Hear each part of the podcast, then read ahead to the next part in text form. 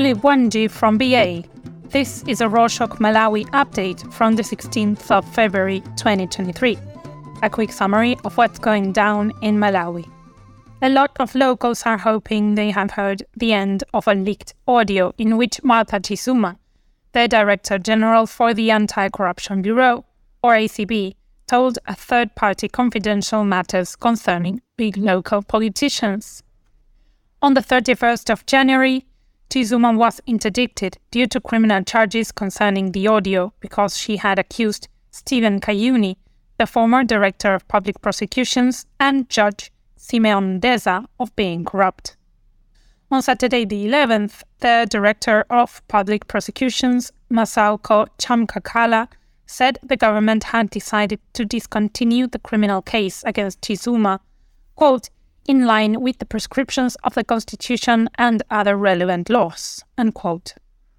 Moreover, a letter signed by Colleen Zamba, the Secretary to President and Cabinet, and dated Monday the 13th, said Zamba had decided to cancel Chizuma's interdict order and reinstate her as director of the ACB following Chamkakala's discontinuation of the criminal charges leveled against her.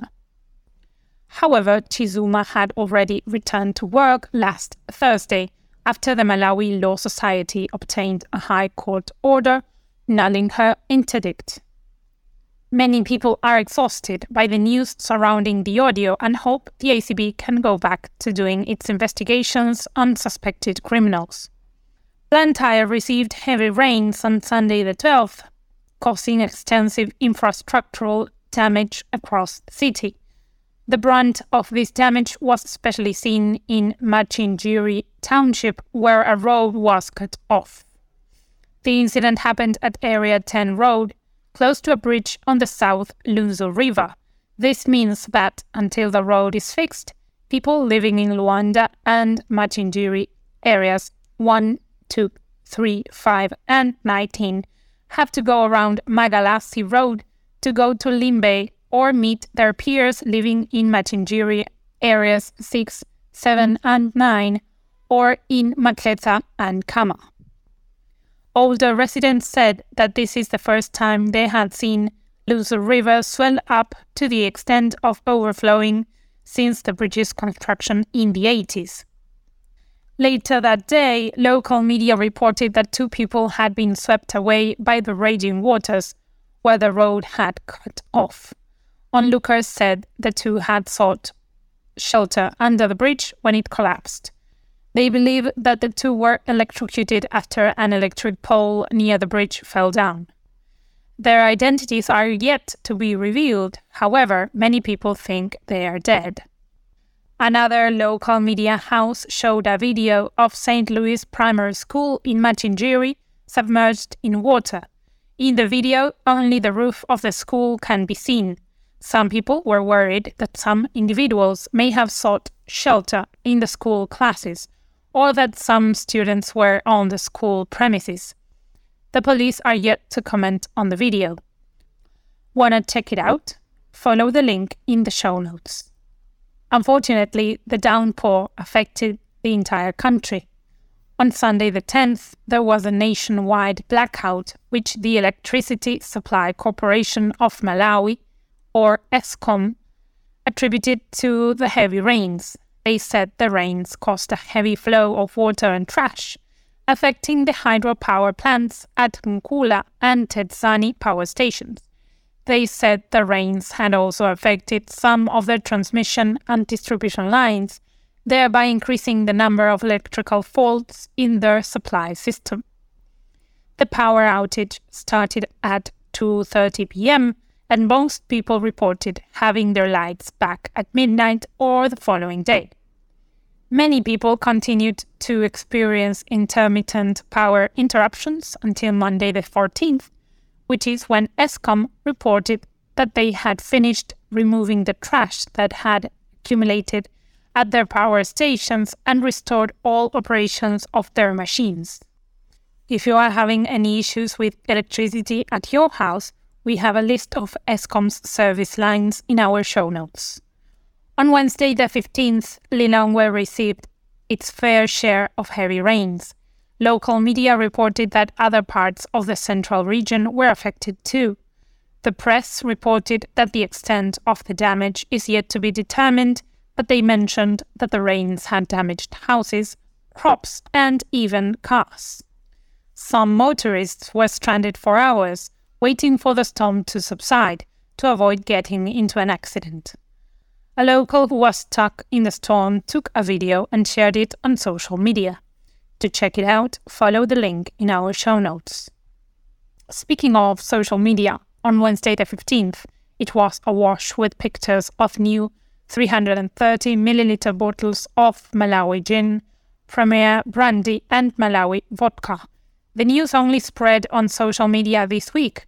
However, the product manufacturers, Castel Malawi, had released a statement on the same on Tuesday the 7th. According to their statement, the company has introduced a new spirit packaging for the spirits portfolio as an extension to their existing spirit line. Their gin and vodka will be sold at 2500 kwacha, which is about $2, and Premier Brandy will be sold at 4500 kwacha, which is about $4. A lot of people are excited about the news because the new bottles are a cheaper alternative. Over the last couple of weeks, some scammers took to social media pretending to be Ilovo Sugar Africa, an African sugar group running Ilovo Sugar Malawi. The fraudulent post mainly circulated on Facebook and prompted people to answer a questionnaire and stand a chance of winning 70,000 kwacha which is roughly $70. They also claimed that they were running the campaign to celebrate Ilovo's 132nd anniversary. However, on Friday the 10th, Ilovo Malawi refuted the campaign and said it was fake. They advised the public to steer clear of it and said it will not honor any prizes that scammed individuals may want to claim as a result. A lot of people are applauding Dr. Rachel Sibande for being named one of the most influential young Africans. On Tuesday, the 14th, Avance Media, one of the continent's leading PR and rating firms, released the seventh edition of its prestigious annual publication, The 100 Most Influential Young Africans for 2022. The publication celebrates young Africans making a positive impact in their communities and industries. Dr. Sibande was recognized for establishing MHub, which is the country's first technology and innovation hub. They acknowledged her work, which has equipped over 92,000 youths with digital skills and made an investment of over 1.3 million US dollars into innovative entrepreneurs. On Wednesday, the 15th, police in Mangochi announced that they had arrested 21 year old Panganani William after he was found with fake 5,000 kwacha banknotes amounting to 300,000 kwacha, which is roughly $300. Mangochi police spokesperson Amina Daudi said that William attempted to buy some commodities using the fake notes at Mangochi Main Market on Monday, the 13th. However, some community members spotted him and alerted the police, who then rushed to the scene and apprehended William. They charged him with possession of papers imitating Malawian currency. If you live in Mangochi or surrounding areas, watch out for the 5,000 kwacha banknotes bearing AE3726680 and AA4725124 serial numbers. Blantyre's beloved visual arts hub, La Caverna, has announced that they will be relocating from Mandala after 20 years of operating there. Three weeks ago, Jacaranda Cultural Center also announced that they would be moving out of the same building at the end of April this year because its lease ended. The director for La Caverna, Lois Losacco, posted on the hub's social media platforms announcing the news. She said that since 1994, La Caverna has been home to fine artists and artisans and will continue to be that. She said their last operating day will be on the 31st of July and that they are yet to find a new home.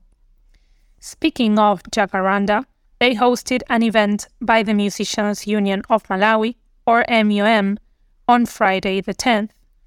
During the event, hip hop artist Phyzix was elected as the chairman of MUM's Southern chapter. He will lead for the next five years as per the union's constitution. And that's it for this week. Remember, we have a Mastodon account. Check out our instance rorshok.social.